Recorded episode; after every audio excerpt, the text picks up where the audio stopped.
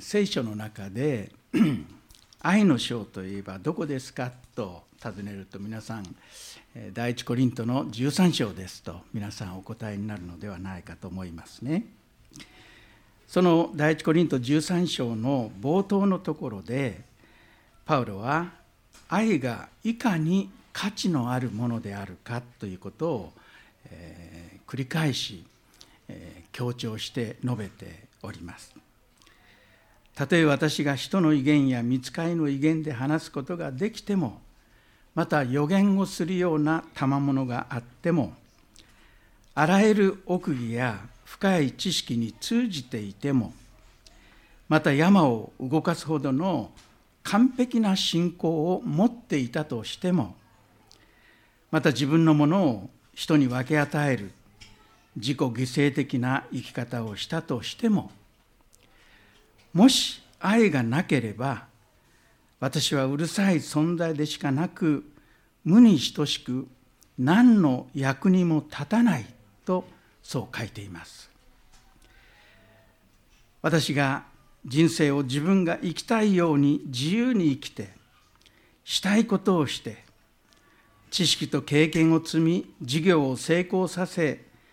人に誇れるような実績を上げ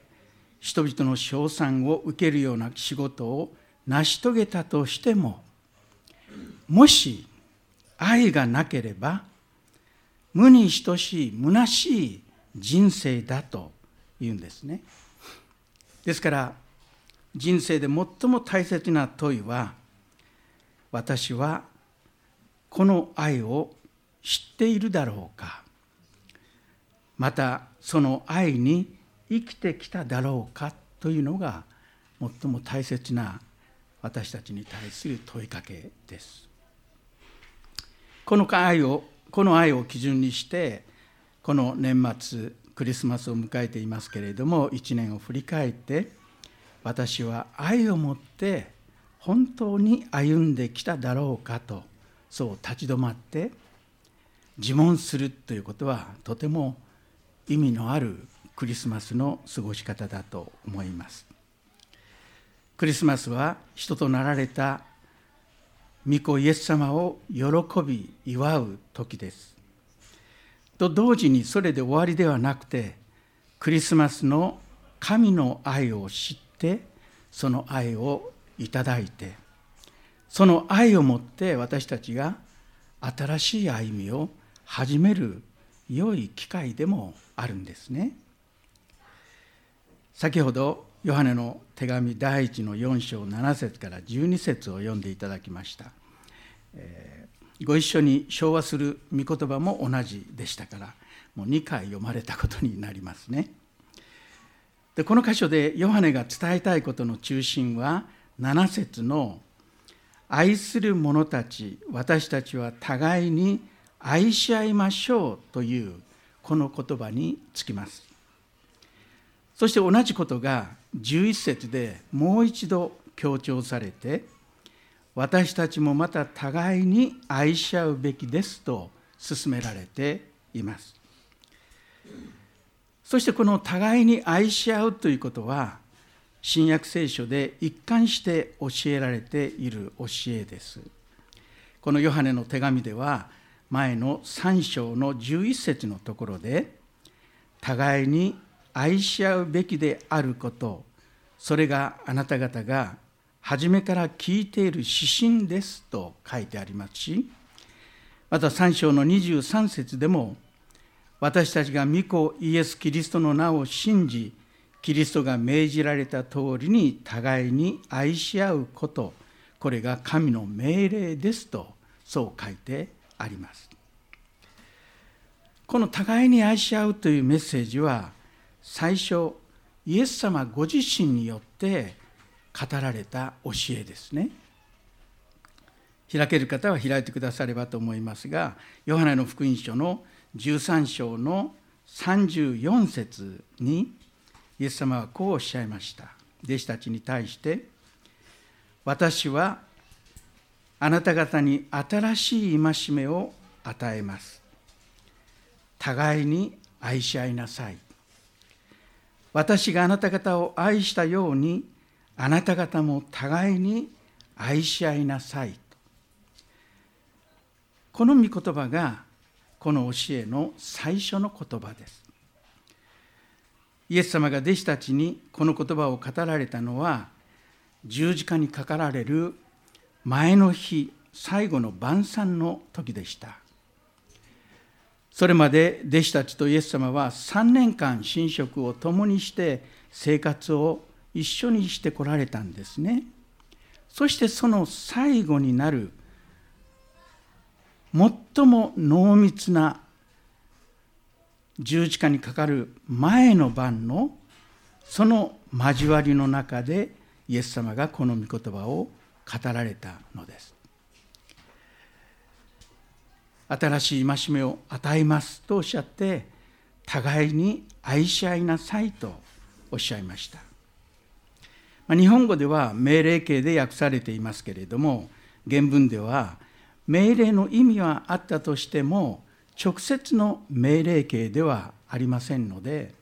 まあ、次のように理解できると思いますね。私は新しい戒めをあなた方に与えます。それはあなた方が互いに愛し合うためです。私があなた方を愛したようにあなた方も互いに愛し合うためですと。あるいはあなた方は互いに愛し合うべきだからですと。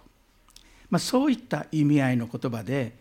上からですねイエス様がいきなり互いに愛し合いなさいと命令されているのではなくて促しておられる。招いておられる。励ましておられる。そういう書き方なんですね。この最後の晩餐の後弟子たちはこれまで弟子たちが頼りきっていたイエス様が逮捕されて十字架につけられそして彼らから取り去られるという非常に厳しい状況に直面しなければなりませんでした。そしてイエス様に向けられてきた敵意が今度は弟子たちに向けられてくるようになるんですね。弟子たちがそのような現実が来るということをどれほど認識していたか分かりませんけれどもイエス様はちゃんとご存知だったわけです。大きな危機に彼らは直面するとご存知だったんですね。この世ではさまざまな危機があるとあるいはそれに直面すると私たちは危機に備えていろんな対策を立てます危機多様マニュアルを作るわけです。それは非常に大切なもので役立つもので助けになります。しかし弟子たちが一番直面するであろうこのイエス様が取り去られるという危機に対して不思議なことにイエス様は弟子たちにこの場合はこうしなさい。私がいなくなったら誰がリーダーになってこうしてこうしてと何もおっしゃいませんでした。イエス様がおっしゃったのはただ愛し合いなさいということだけだったんですね。互いに愛し合うということが危機に直面してどんなに大切なものかそして何があっても教会がクリスチャンが失ってはならないものであるのかそして常に追い求めるべきものであるのかそのことをイエス様はここで語られたのです。弟子たちに互いに愛し合う愛があれば教会に対する激しい迫害が来てもさまざまな試練があって困難がやってきたとしても教会は生き残ることができるのです。ヨハネはこの互いに愛し合うという教えを強調して書いております。このヨハネの第一の手紙が書かれたのはイエス様が十字架にかかられた後約60年ぐらい後に書かれたわけですけれどもこの第一の手紙の中でもう一度イエス様がおっしゃったあの言葉を取り上げてヨハネは繰り返し互いに愛し合いなさいということを書いております。私たちにとっておそらく最も難しいことの一つはやはり互いに愛し合う愛というものが真実にまた豊かに家庭や教会の交わりに宿るようになるということではないかと思います。いろんな形は整えることができますけれどもでも教会の愛は互いに愛し合う愛はどうでしょうかと問われると自信を持って私たちの愛は大丈夫ですとはなかなか言えないのではないかと思いますね。そこでヨハネは7章の3行目から第一ヨハネの方ですが7章の7節の4章の7節の3行目から10節の終わりまでなぜキリスト者は互いに愛し合うべきなのか3つの理由を展開しています。まず第一の理由は神様は愛であり愛は神様から出ているという理由ですね。7節に愛は神から出ているのですとあります。8節には神は愛であるからですと書いてあります。だから互いに愛し合うことは必然的なことなんですね。不思議なことですけれどもこの世界に倫理や道徳っていうものがありますけれどもなぜその私たち人間が持っている正しい倫理や道徳に正しさとか愛というような観念考えがあるのでしょうかなくてもよかったはずなんですね。この「なぜ?」という問いに対して聖書は万物を創造して私たち人間を特別なものとして作られた神様は愛のあるお方であって正しい義なるお方であるので私たちの思想や考えの中にも愛とか正しさという基準が宿っているんだとそう教えています。永遠の昔から神様は愛の神様として存在しておられます。それ以外の存在ではありません。神様は愛であり神様は愛を注いでくださっているお方ですですから愛は人間から出たものではないのです神を知らないで愛を神以外の何かにあるいはどこかに探したとしてもそれを見つけることはできないんですね。神を除いてどこにも愛というものはないのだというのです。私たちも一生懸命神以外のところに愛を見いだそうとします。見つけたこれが愛だと思います。でもしばらくすればそれは偽物で残酷な独占欲をむき出しにしてくる愛とは程遠いものだということが判明してきます。愛の源はただ一つ神様だけなんですね。ですから神様を知らないと愛はわからないのです。これが私たちが愛し合わなければならない第一の理由ですね。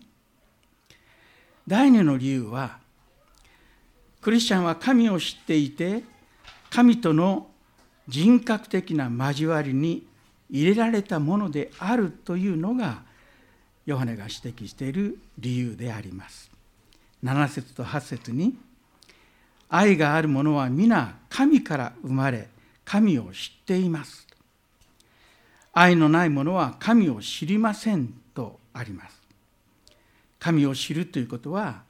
頭の知識として知るということではありません神様を信じ心に受け入れ神様との人格的な交わりに入っていくこと。神様との交わりを持つことです。これが神を知るということなんですね。クリスチャンは神を知り神と交わっているのですから神様は愛のお方で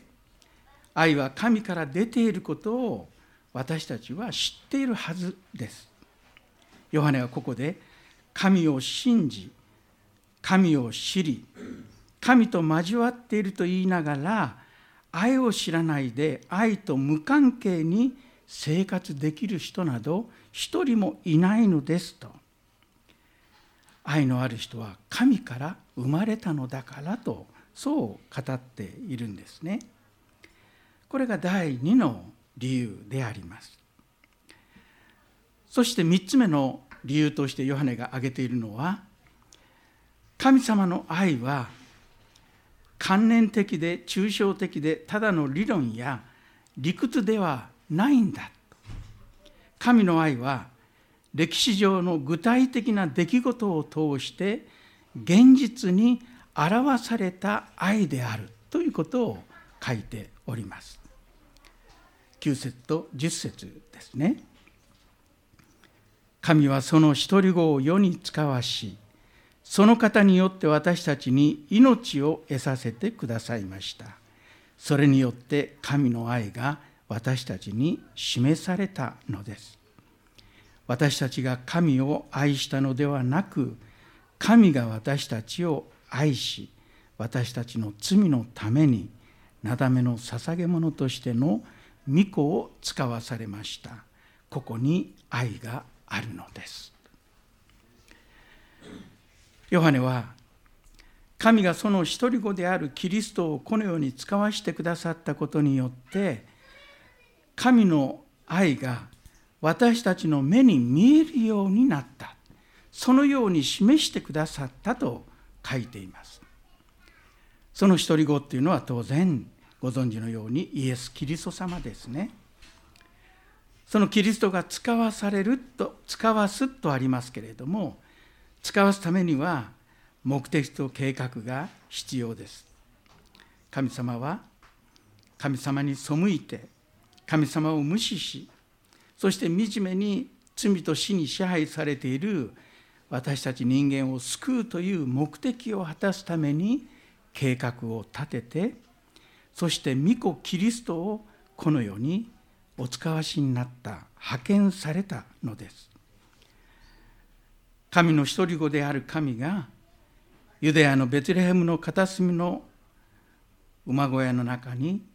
マリアを母として人となってこの地上に来てくださいました。クリスマスの出来事です。キリストは人間と同じ体を取られましたけれどもそれは人が受けなければならない罪の裁きを人に代わって受けるためでした。キリストは人の身代わりになって神の裁きを受けて死ぬためにこの世に来られたお方です。私たちが受けなければならない神の怒りを身代わりに受けてくださって神の怒りを和らげるなだめの捧げ物となって十字架に死んでくださいました。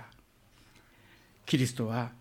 このためにこの世に使わされてきたお方です。ヨハネはこの出来事は神が愛のお方だから起こったんですよということを書いているんですね。神が愛でなければこんなことは起こりえなかったのだというのです。私たちが神を愛したのではなくとありますけれども私たちが神を愛し神に喜ばれることをしたり正しいことを行ったからではありません。私たちは罪の暗闇の中に生まれ罪の中に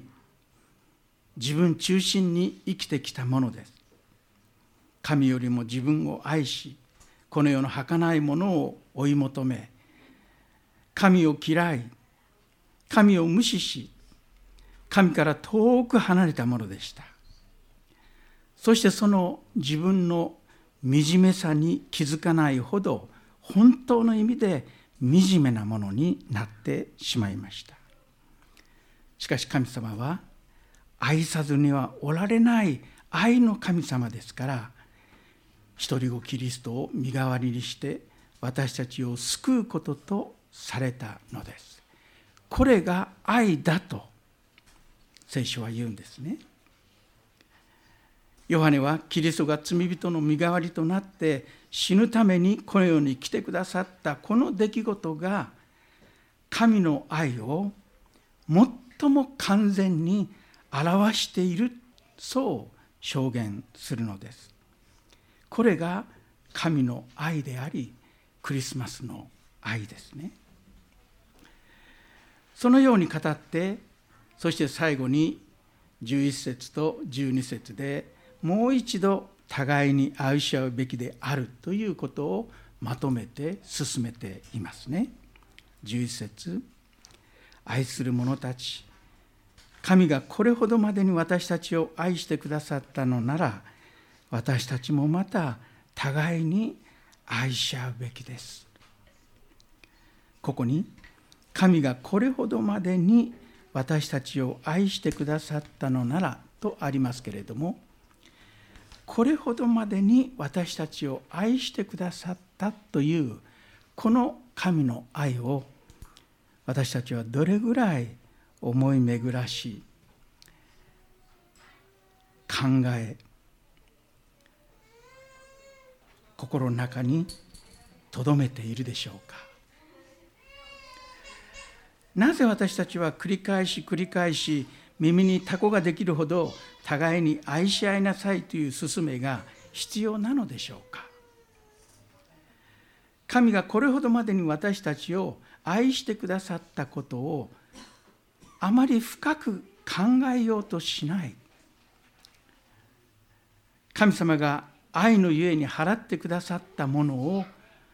見極めようとしない。これも一つの原因ではないかと思いますね。見捨てられても当然のこの私に神は目を留めてくださった私のために一人子を犠牲にするほどに私を愛してくださったということを深く考えていないのではないかと思いますこの神の愛に心と思いを向けていけば互いに愛し合うべきだということがわかるはずです。そしてその愛に生きることができますようにと切に祈り求めるようになるはずですね。そして最後に互いに愛し合うことを実践する交わりがどのようなものなのか神の愛を実践する交わりの特権と光栄が12節に書いてあります。いまだかつて神を見た者はいません。私たちが互いに愛し合うなら、神は私たちのうちにとどまり、神の愛が私たちのうちに全うされるのです。私たちはどんなに目を凝らしても、この体の目で神を見ることはできません。